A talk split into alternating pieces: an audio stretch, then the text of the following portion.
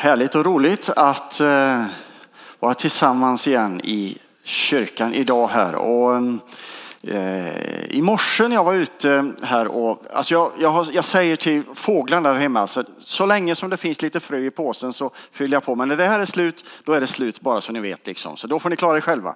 Men jag har fortfarande så jag fyller på lite grann. Och då då uppfattar jag att de, de sjunger lite gladare nu. Jag vet inte om ni har uppfattat det också. De låter lite gladare på något sätt. kan vara jag som inbillar mig. Eh, och så hörde jag på lite avstånd, det är nämligen så att vi har herr och fru Trana brukar bo ungefär en kilometer i alltså fågelvägen ifrån vårat hus där. Och så hörde jag att de höll på att trumpeta där borta så de måste ju ha kommit. Och det här innebär att det är inte långt nu förrän du går omkring där i badshorts och äter en glass och är på stranden och det är soligt och härligt. Jag vill bara liksom få med det här att det är, det är liksom inte långt kvar här utan du kan, du kan börja ladda för det. Kolla så att du liksom har badkläder, att du uppdaterar dina t-shirtar liksom och sådär. Det är dags nu.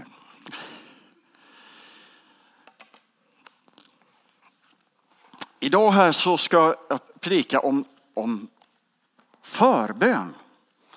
Att vara att, förbön för medmänniskor. Jag kallar det det. Förbön för medmänniskor. Jag, jag vet inte om det är en bra överskrift.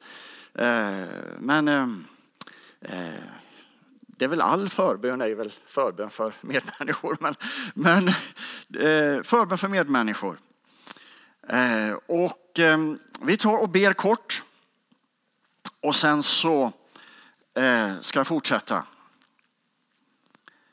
Kära Herre, jag tackar dig för att du har bestämt dig för att engagera oss i det här med att be för varandra, be för människor, eh, be för medmänniskor.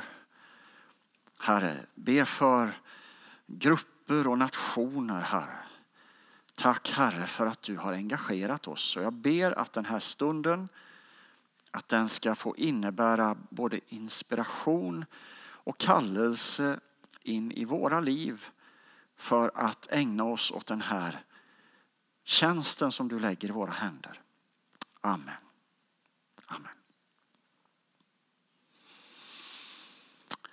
Jag ska eh, säga det då direkt att eh, själva intentionen med den här predikan, det är ju då faktiskt att, att eh, antingen att, att någon, några ska liksom förnyas i sin, sin kallelse till förbönstjänst eller att det kanske är någon som liksom känner, ja men jag vill verkligen gå in i det här.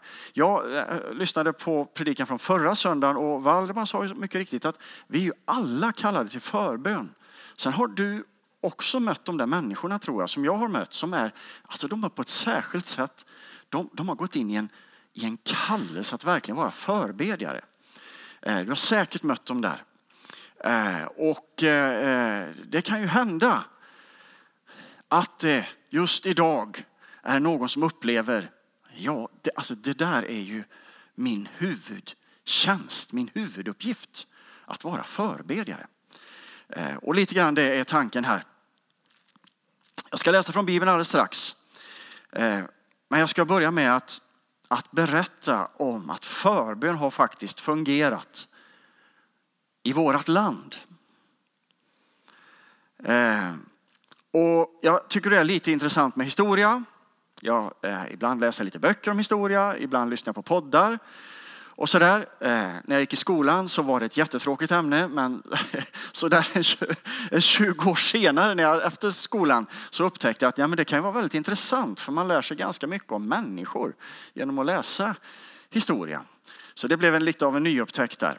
Och eh, om man då läser historia om Sverige under 1800-talet så är det ju ja, det är en berättelse om industrialisering och ett järnvägsnät som byggs ut. Och ja, men ni vet, ni har säkert kanske kommer ihåg från skolan och så vidare. Men det är nästan också alltid med den här berättelsen om ett riktigt fattig Sverige. Ett Sverige med svält. Ett Sverige med kriminalitet. Ett Sverige med superi. ett Sverige med hög barnadödlighet. Det är verkligheten av 1800-talet. Och sen så finns det olika, säkert då finns det olika förklaringar på men hur, kom, hur rörde det sig från det och så framåt till ett Sverige som vi har idag som absolut inte är perfekt. Men som åtminstone vi, jag tror att vi alla fick frukost innan vi gick hit och om vi ville ha frukost. Jag tror att vi liksom, har, kläder har vi fått på oss allihopa, eller hur? Och vi, alltså, vi eh, har ett hem. Eh, så att alltså på något vis har det ändå rört sig från ett otroligt fattigt Sverige till, till ett Sverige som man skulle kunna säga ändå då har upplevt välsignelser. Eh, ungefär från mitten av 1800-talet så finns det en berättelse till. Eh, intressant var att till och med barnens skolböcker så hade de inte riktigt kunnat skjuta det här åt sidan utan det var till och med med ett litet avsnitt som hette väckelserörelserna. Men, men, men, men det var ju bara en bland andra rörelser. Liksom så. Men, eh, eh, om jag säger baptister, missionsförbundare, frälsningssoldater, alliansmissionen, EFS-are, metodister, helgelseförbundet. Och kommer vi in på 1900-talet så kommer jag på pingströrelsen och Örebromissionen också. Och jättefarligt när jag säger det här för att då är det ju alltid någon som tänker, ja men jag är ju från det här samfundet som du glömde. Men alltså, det är, det var det i så fall inte med flit. Eh, alltså allt det där växte ju fram i den här tiden. Och det är grunden till att Sverige då gick från ett land i en otrolig misär till, ett, till det Sverige som vi har känt under 1900-talet här. Det innebär ju inte att, vi liksom, att det för alltid ska vara så eller att det alltid självklart är så. Men, men det spelade väldigt, väldigt stor roll.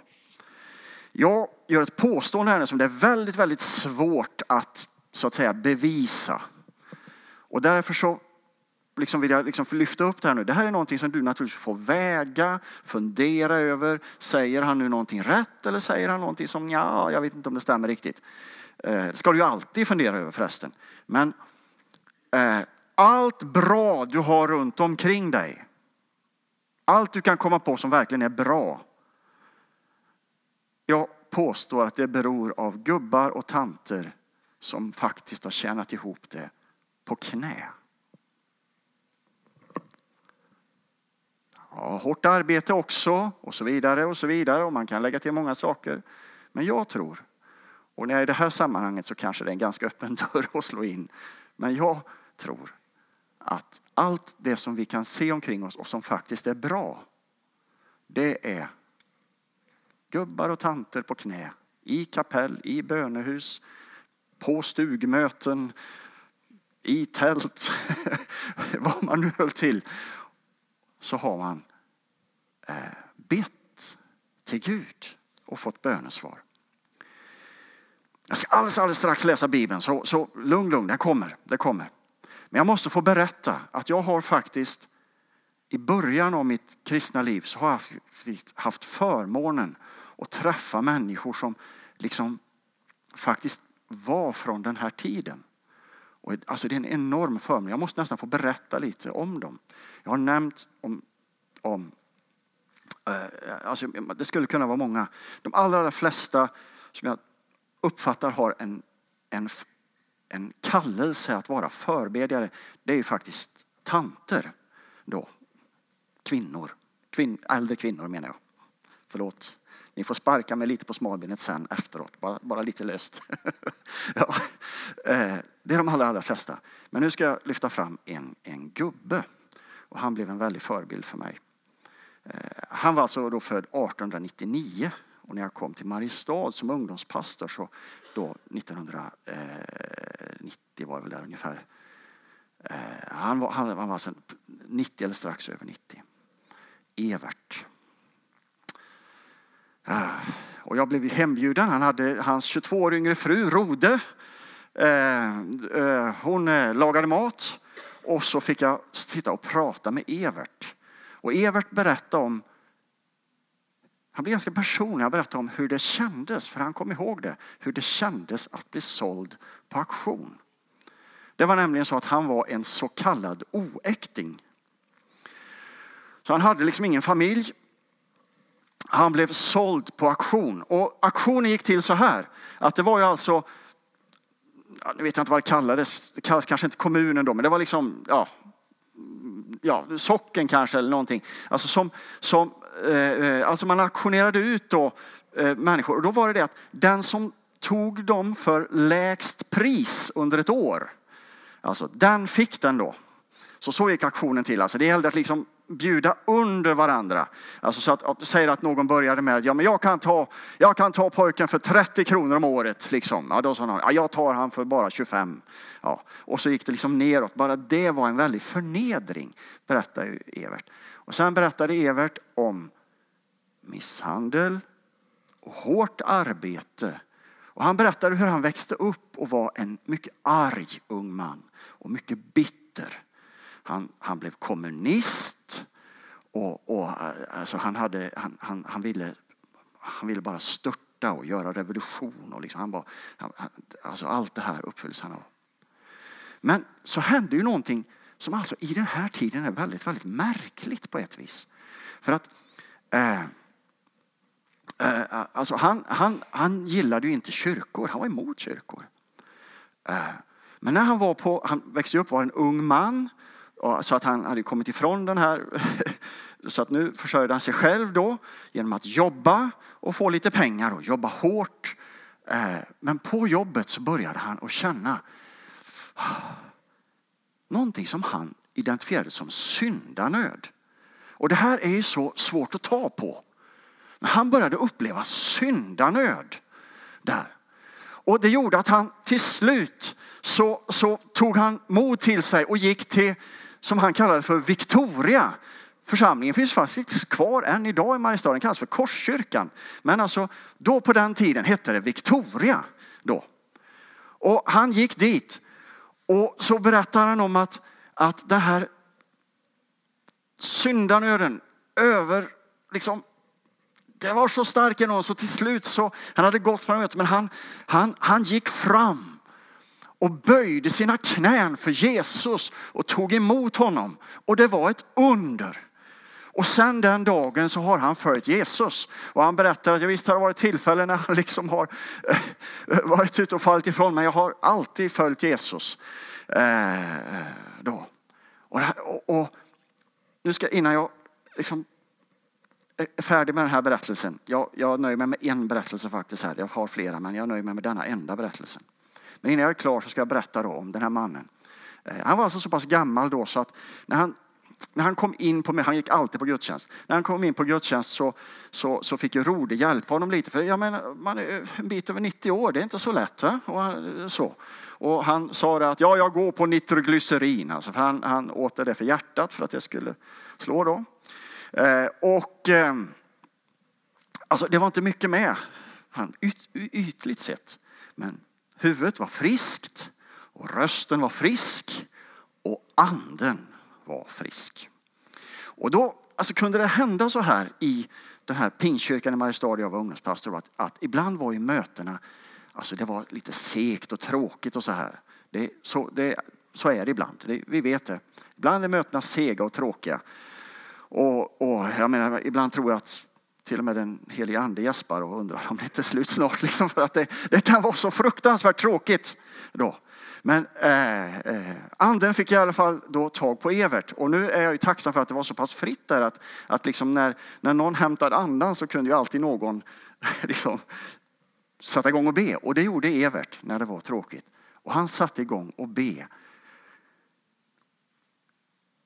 Jag ska inte försöka härma det för jag kan jag inte. Men jag är så tacksam till Gud för jag har upplevt, jag har upplevt hur en människa kunde ha en kontakt med Gud på ett sådant sätt att när han satte igång och be. Och det var liksom inte, och ingen försökte heller, men jag tror aldrig hade kunnat gått att någon sa nu, nu är tyst här för nu ska vi sjunga så. Det hade nog aldrig funkat. Och ingen försökte. Eh, men han bad. Och när, när Evert bad, sen var det rent i luften. Sen var det lätt för pastorn att predika. Sen var det lätt att sjunga lovsånger. Sen var det lätt. Alltså, jag, har, jag, jag är så tacksam till Gud. Jag har upplevt det. Jag har upplevt det. Okej, okay. det är alltså från den här tiden. Det finns en poäng nu med att jag berättar just den här berättelsen. Alltså det är en person som var från en tid som var oerhört misär. Som då har levt genom med bön, har levt igenom alltså till en förändring. En person, och han är verkligen inte ensam, du har träffat sådana. Jag är säker om att du också kanske har någon du tänker på. En person som levde så i förbön så att vi andra märkte när han bad att käre Gud, det är annorlunda nu här. Så det är möjligt. Nu ska vi gå till Bibeln, äntligen. Och nu satt du och tänkte, ska han inte hitta till Bibeln snart? Jo då. nu så. Nu blir det Bibeln. Eh, och då är det så här att min bibelöversättning som jag använder, den har ännu inte kommit ut i bokform på Gamla Testamentet. Så jag, jag sitter inte här och kollar mina sociala medier. Eh, det är inte det jag gör, utan jag bara letar upp första Mosebok 18 eh, om Abraham. Första Mosebok Abraham. Jag kommer att läsa ifrån vers 16. Eh, vad, vad är det för sammanhang? Jo, det har kommit tre män till Abraham och de har ett löfte om en son till Abraham senare. Och så är det kanske, om ni har läst Bibeln så kanske ni kommer ihåg att, att Sara ler där och tänker, men hur ska det vara möjligt? Jag är gammal och så vidare. Och, men, men de här tre, det står faktiskt att det är Herren som säger då att, att du kommer eh, att ha en son om ett år. Och ni vet att det var Isak. Um, och så står det så här från vers 16. Männen reste sig därifrån och såg ut mot Sodom. Och Abraham gick med dem för att se till så det kom lyckligt iväg. Herren sa, och i det här fallet Herren, det är eh, Javé, står det i grundtexten. Alltså, jag måste nästan få. Kan, kan ni stå ut med en parentes? Jag har ingenting att göra med min predikan. Men när du läser det här, bara lägg märke till. Tre män kommer till Abraham. Och sen så kommer du att läsa, kommer vi läsa om här hur Abraham står kvar inför Herren. Alltså som på hebreiska grundtexten är Jod, He, Vav, He. Alltså Javé, det hög, Guds högheliga namn. Och sen så läser vi om hur två änglar når fram till Sodom. Det var med en där. Med namnet Jod, He, Vav, He. Vem var det? Det står inte här, men det skulle kunna vara han som sa att Abraham såg min dag och gladde sig. Det skulle kunna vara han kanske. Om du läser om det i Nya Testamentet så säger Jesus det. Men okej, okay. jag kan inte säga det helt säkert. Jag bara liksom lägger ut det som en parentes här. Lite intressant. Du kan, du kan titta på det när du kommer hem, fundera över det. I alla fall, nu går vi tillbaks till förbön här. Herren sa, ska jag dölja för Abraham vad jag tänker göra? Abraham ska verkligen bli ett stort och mäktigt folk och alla folk ska bli välsignade i honom. Jag har låtit honom lära känna mig så att han för alltid ska befalla sina söner och sitt hushåll efter honom. Och det ska hålla sig till Herrens väg för att göra det som är rätt och rättfärdigt genom alla tider. Så ska Herren ge till Abraham allt som han har talat om honom. Herren sa, ropet från Sodom och Gomorra är verkligen enormt. Och deras synd är överväldigande. Eh, det skulle kunna, det är en parentes här och det skulle kunna översättas ond bortom all beskrivning också. Det, nu vill jag gå ner, står det här, och se huruvida det förtjänar förintelse så som ropet har kommit till mig. Om inte kommer jag att veta det. Männen gick därifrån och gick till Sodom. Men Abraham stod fortfarande inför Herren. Alltså J, Jod, He, Vav, He.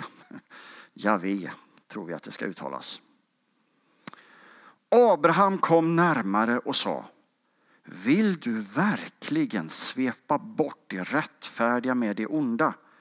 Tänk om det finns 50 rättfärdiga i staden. Vill du verkligen svepa bort dem och inte ge förlåtelse till platsen för de 50 rättfärdiga skull som du finner där inne? Må det vara fjärran ifrån dig att göra så och slå det rättfärdiga tillsammans med det onda så att det rättfärdiga behandlas som det onda. Låt det vara fjärran från dig. Ska inte domaren över hela jorden vara rättvis? Herren svarade. Om det finns 50 rättfärdiga i staden Sodom så skall jag rädda hela platsen för deras skull. Och sen fortsätter det här. Och Abraham han går ner till 45 och till 40 och till 30 och till 20 och till 10.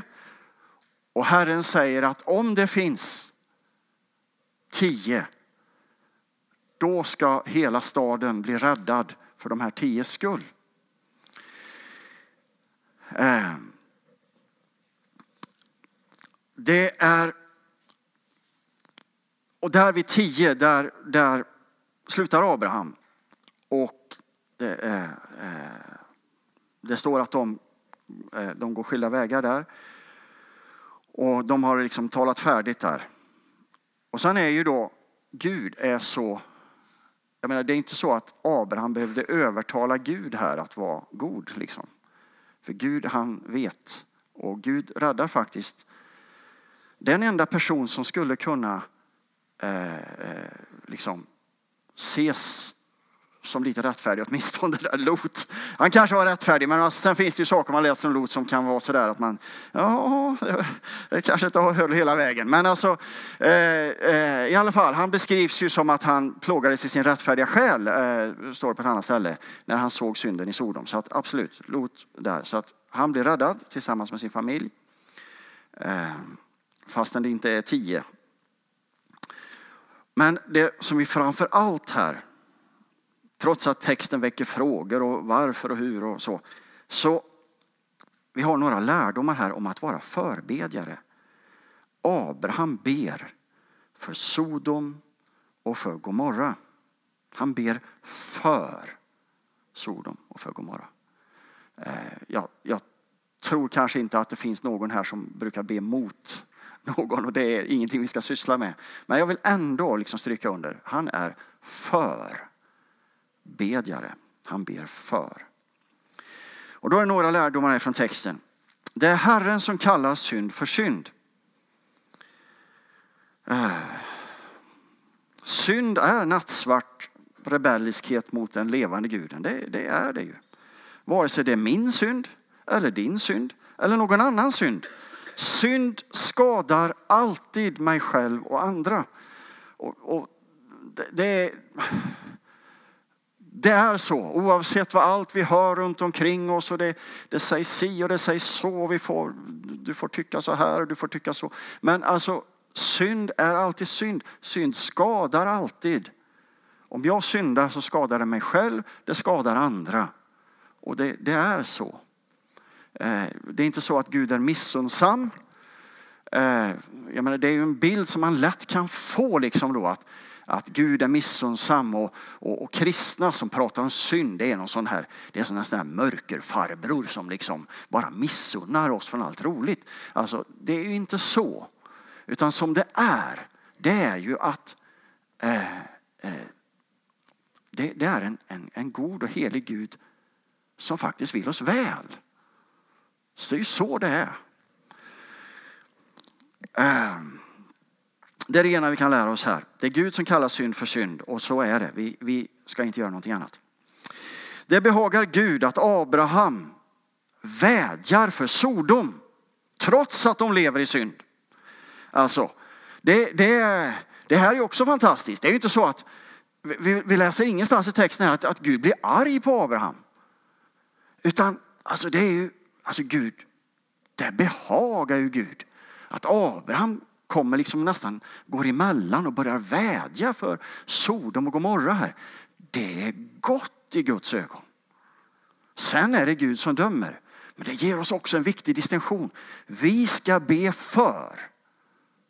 Vi ska be för. Sen är det Gud som är rättvis och på alla sätt ser alla synvinklar.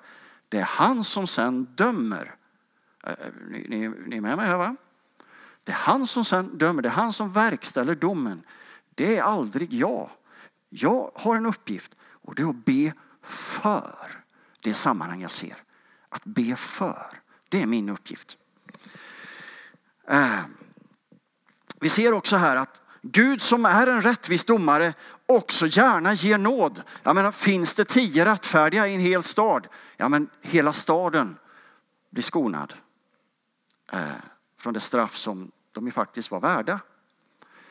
Okej, okay, för tio rättfärdiga skull. Alltså, Gud är en Gud som gärna ger nåd. Det lär vi oss här. Så när vi kommer inför Gud och ber och vädjar för till exempel vårt land som jag snart kommer in på här. Alltså då, då eh, är det välbehagligt för Gud och vi går till en Gud som gärna ger nåd. Som gärna, gärna besparar människor allt ont. Och så ser vi också för det fjärde här, Abraham närmar sig Gud med bävan, respekt och frimodighet. Äh, alltså det, det, är inte så att han, alltså Abraham försvarar inte ondskan i Sodom och Gomorra och säger ja men det är väl alldeles naturligt. Alltså det, det gör han faktiskt inte. Utan han kommer med bävan och respekt. Åh, jag har, jag har vågat att tala till Herren. Liksom här och så. Men han vågar lite till. Och det behagar Gud. Det behagar Gud. Det är inte så att Abraham liksom, eh, eh, eller håller på är arg på Gud och liksom så här, håller på. Utan nej, han kommer med respekt inför en helig Gud och ber för. Och det behagar Gud. Det är några saker vi kan lära oss härifrån. Vi ska alldeles strax eh, eh, gå vidare här och jag, jag, kommer att landa i en man som heter Stefanos alldeles strax. Jag vill ge två korta exempel bara. Det här hinner jag inte prata om. Men om du lyssnar på detta i efterhand eh, så kommer du att få några bibelställen här. Om du känner att ja, men jag skulle verkligen vilja studera det där med förbedjarna i Bibeln. Om du liksom, ja, det skulle jag verkligen. Då kan jag ge dig ett par tips. Vi har för det första då Mose som ber för Israels folk. Det är, ett, det är en fantastisk förbedjare att lära sig utav. Och jag har två exempel på bibelställen. Han, han bad för Israels folk flera gånger.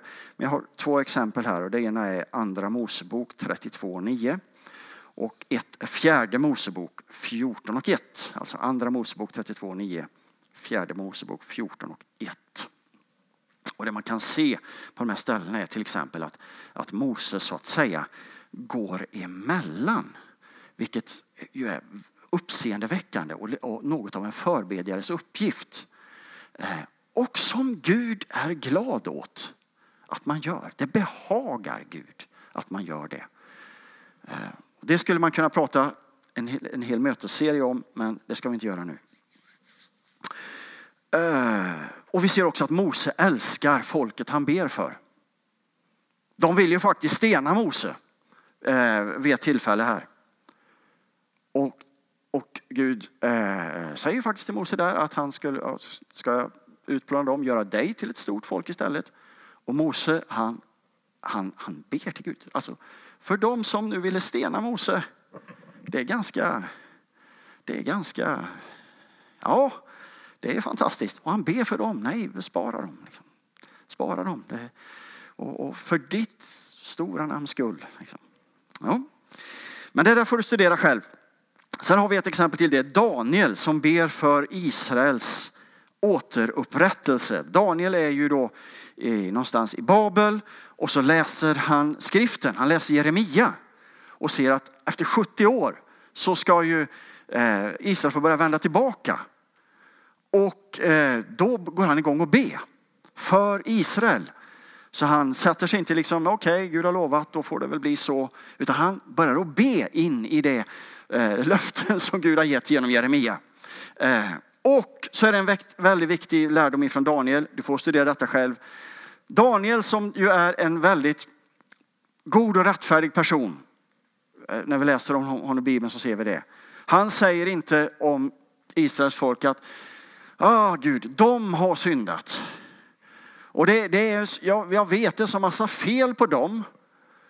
Men, men, och så ber för dem där. Utan han, han säger vi, ber han hela tiden. Vi. Och, och när du ber för Sverige, så istället för att liksom se att oh, vi har dem, de beter sig så och de beter sig så. Jag tror att det behagar Gud att vi så att säga identifierar oss med hela den grupp som vi är och ber vi. Vi har syndat inför dig Gud. Äh, nu ber vi om nåd, förbarmande, upprättelse. Precis som Daniel, vi. Okej, okay, nu är det Stefanos. Och då ska vi läsa. Eh, ifrån 7.54 i Apostlagärningarna. Och det som har hänt här när vi kommer in i texten det är ju att Stefanos har hållit ett försvarstal. Därför att, att det var några som tog fast han och de var arga på han och eh, hade tagit honom inför Stora rådet och anklagade honom för eh, ja, falska anklagelser egentligen då. Men han håller sitt försvarstal där. Och eh, eh när han håller sitt försvarstal så får han se. Och han berättar direkt sin syn. Han får se rakt in i himmelen. Eh, och han får se att Jesus står på Guds högra sida där. Och då eh, händer detta. Eh, när de hörde detta blev de rasande och gnisslade tänderna mot Stefanos. Men Stefanos fylld av den helige ande lyfte blicken mot himlen och såg Guds härlighet. Det var det här jag refererar till. Och Jesus som stod på Guds högra sida. Han sa, se, jag ser himlarna öppnade och människosonen stå på Guds högra sida. Men då vrålade det med hög röst och höll för sina öron och stormade alla på en gång emot honom när de hade drivit, alltså kastat, släpat honom ut ur staden började de att stena honom och vittnena la ner sina mantlar vid en ung man som hette Saulus. Eh, jag ska läsa eh, nästa vers också, men, men alltså eh, när, vid en sån här typ straff, stening, så var det någon ledare som var ansvarig och det var den ledaren som man, man la sina mantlar vid den ledaren. Så Saulus var faktiskt ansvarig ledare på plats när Stefanos stenar. Eh, medan det stenade Stefanos bad han. Och här är en förbön som alltså den är nästan svår att förstå sig på. Men den är verklig. Herre Jesus, ta emot min ande Alltså precis som Jesus bar på korset. Sedan föll han ner på sina knän och ropade ut med hög röst. Herre, håll inte denna synd emot dem. När han hade sagt detta somnade han in. Han dog. Och Jesus stod ju redan eh, färdig att ta emot Stefanos hem. Eh, det är lätt att läsa berättelsen men det fanns ju säkert en fru Stefanos, kanske barn Stefanos. Eh, det står lite senare i Apostlagärningarna om att man bespisar änkorna. Kanske det var där hon fick hålla till nu. Så det, det, är liksom, det är ett allvar verkligen det som hände. Eller tänk oss, tänk er att, att det är någon av oss här, någon av oss som, som står upp för Jesus i ett sammanhang och, och, och hamnar i något sånt här. Alltså vilken impact det skulle ha på oss här. Alltså, så vi förstår, det här är, detta är en händelse, verkligen. Eh, men Stefanos är ju en, en en förbedjare. För det första, kan jag, det första jag ser är att han är väldigt starkt påverkad av Jesus Kristus. Vilket ju är precis meningen vi ska vara. För han, precis som Jesus på korset eh, eh, sa Herre ta emot min ande eller bad för de som höll på att, att döda honom så gör Stefanos, han gör samma sak. Han följer Jesus i detta. Det andra jag märker här, och det är för mig så, jag läser det, jag ser att det är sant och jag förstår det inte. Men han var helt fri från hämnd och hat. Det tror jag är jätteviktigt när man är förbedjare. Alltså, jag, jag ber inte utifrån hämnd, jag ber inte utifrån hat. Vi är kristna och ja, men vi, vi behöver inte prata, hyscha om det. Det finns skapligt många människor som är emot att det finns kristna kyrkor. Och vi märker det i vår vardag ibland och vi får, vi får slängar här och där. Och, och eh, är det någonting i det offentliga om kristna så är det ju ganska ofta så att det är någonting negativt då som, som kommer. Inte precis varenda gång, men ibland. Eh, och eh, Stefanos, han var inte bitter och inte full av hämnd. Han bad för. Det här är en ande som ska ta dig och mig. Att vara bedjare för människor. Även när de eh, talar illa om oss som kristna eller, eller försöker begränsa oss eller på något vis är emot oss. Vi ska vara bedjare för människor. Och det tredje jag ser är, och det här är en, det här är en otroligt stor sak. Det är att Stefanos, han får bönesvar. Saulus som stod där. Han blir Paulus. Är ni med mig? Om du har läst lite i din bibel så vet du att Saulus där som förföljde de kristna, han blir Paulus. Alltså sin tids kanske mest aktiva missionär. Han är författare till flera böcker i Bibeln. Alltså Gud har använt honom att skriva. Alltså så att Stefanos fick verkligen bönesvar. Eh, Saulus stod där och fick förbön av Stefanos. Och någonting hände. Alltså det är likadant som den här Evert jag berättade om som var så full av hat men han började känna i sitt hjärta en nöd över sin synd. Alltså, här har vi något liknande som händer. Som ligger till grund för att sen Jesus möter Saulus på vägen till Damaskus och Paulus får böja sig för Herren. Okej, okay. vad gör vi av det här? Gud vill ha förbedjare. Eh, och jag sa redan i början här, eh, är det, är det du som på ett särskilt sätt ska säga ja? Eller kanske påminnas om att, att jo, men jag, jag, jag går in i detta igen. Eh, och nu så ska jag smala in det lite grann med flit här i slutet av predikan. Eh, nu, nu smalar jag in det lite. Det finns oerhört många saker vi ska be för och de är viktiga. Eh, superviktiga. Men jag, jag vill smala in det lite grann här. Sverige har räddats många gånger av förbedjare. Jag hävdar detta.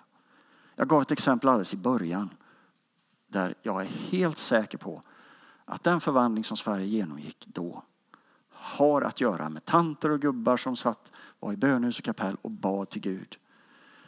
Och sen kan man då se, naturligtvis en historiker skulle se andra rörelsemönster och så här, men de, de är på grund av att någon har bett till Gud och vädjat för ett Sverige som var djupt sjunken i synd.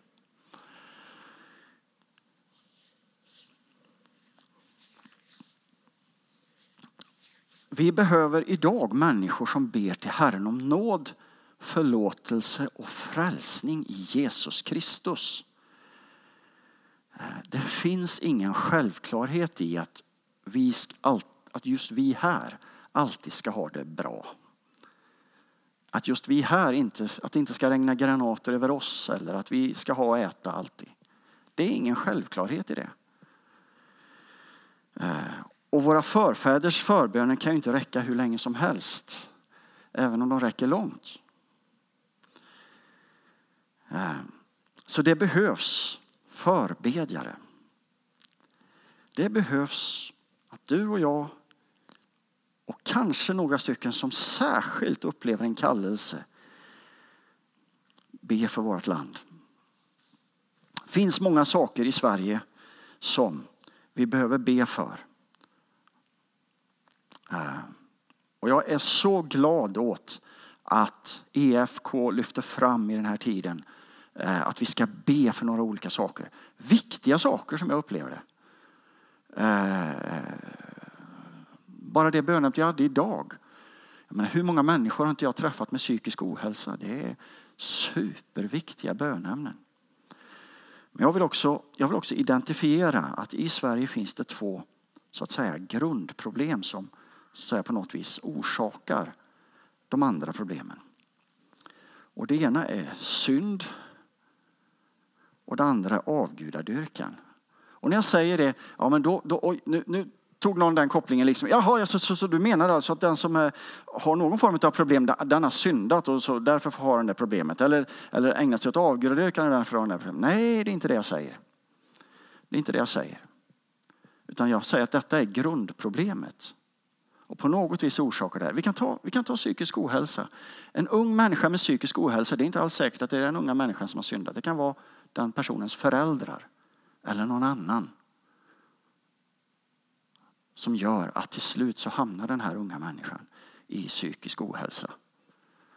Och generellt sett ett land som får sin synd förlåten och blir upprättad i Jesus Kristus mår bättre. Mår bättre. Så jag, jag uppfattar att det här är grundproblemen. Helt enkelt att människor behöver Jesus. De behöver få, alltså vi behöver be så att människor upplever samma sak som den här gamle mannen jag berättade om i början. Man får nöd över sin synd trots att man är emot. Så får man nöd över sin synd, kommer till Gud. Jag vet inte hur mycket jag kan stryka under att vi ska be för människor. Vi är inte kallade att förbanna någon. Jag, jag, jag, tror egentligen inte att det finns någon risk här, men någon gång genom mitt 35 år som kristen har jag ju nu och då stött på människor som lite grann har trott att det har varit deras uppgift att på något vis tala illa om och, och, och döma ut och förbanna. Eh, och det är inte, inte vår uppgift. Vår uppgift är att be för. Precis som Abraham så får vi liksom, okej, okay, synd är synd. Vi ska inte säga någonting annat. Vi ska inte säga att ja, men synd är inte så farligt, det är lite okej, okay, det, går, det går nog bra, så det, vi är lite olika. Och det, Utan, nej, det är inte så.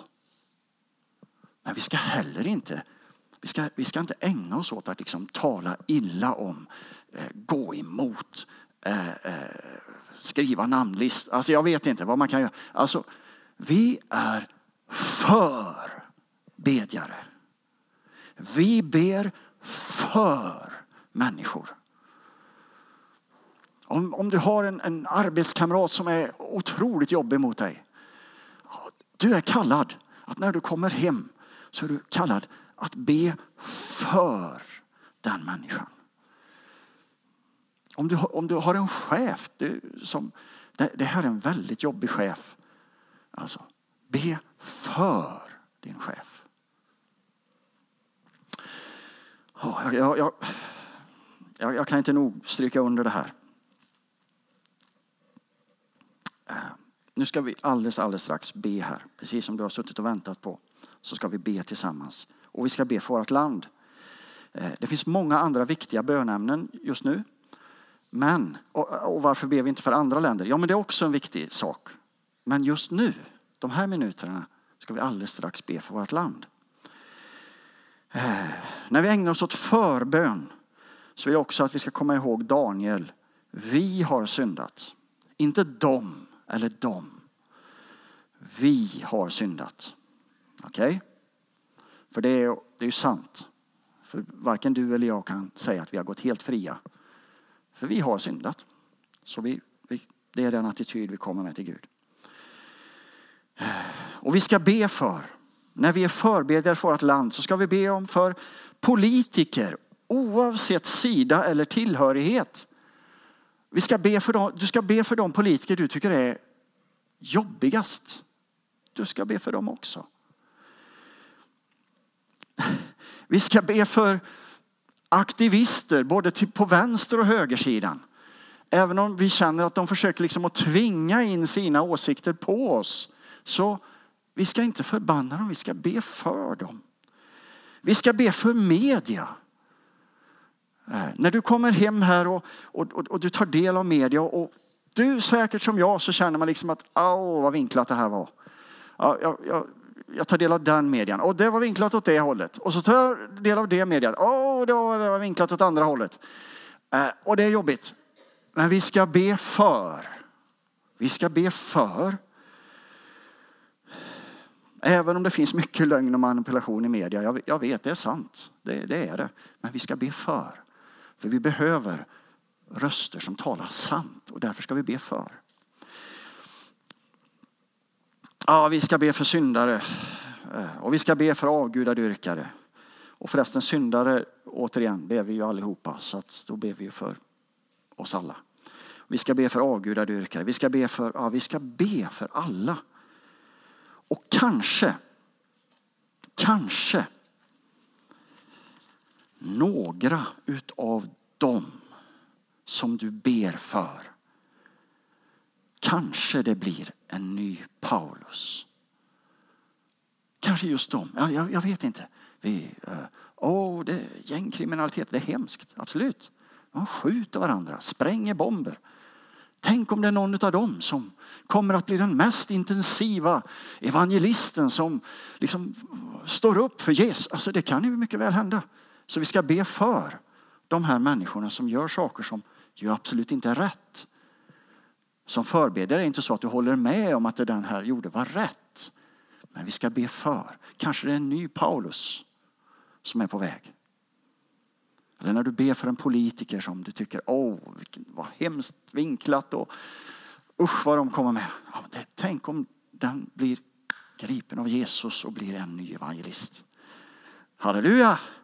Nu så ska vi ta en liten stund där vi ber för. Det, det kommer hända nu. Vi ska be för Sverige. Sen kommer vi sjunga en sång och sen kommer vi att ha nattvard.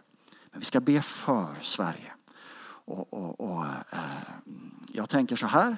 Jag börjar. Jag börjar. Och nu gör, släpper jag det lite fritt så här också. att Det kanske är någon mer som då känner att jo, men jag vill också be för vårt land. Och utgjuta mitt hjärta för vårt land. Att Gud ska rädda vårt land och återigen sända frälsning och frihet över vårt land. Åh Fader i himmelen. Vi kommer inför dig i Jesu namn. Tack att du kallar oss. Vi är alla med som förbedjare.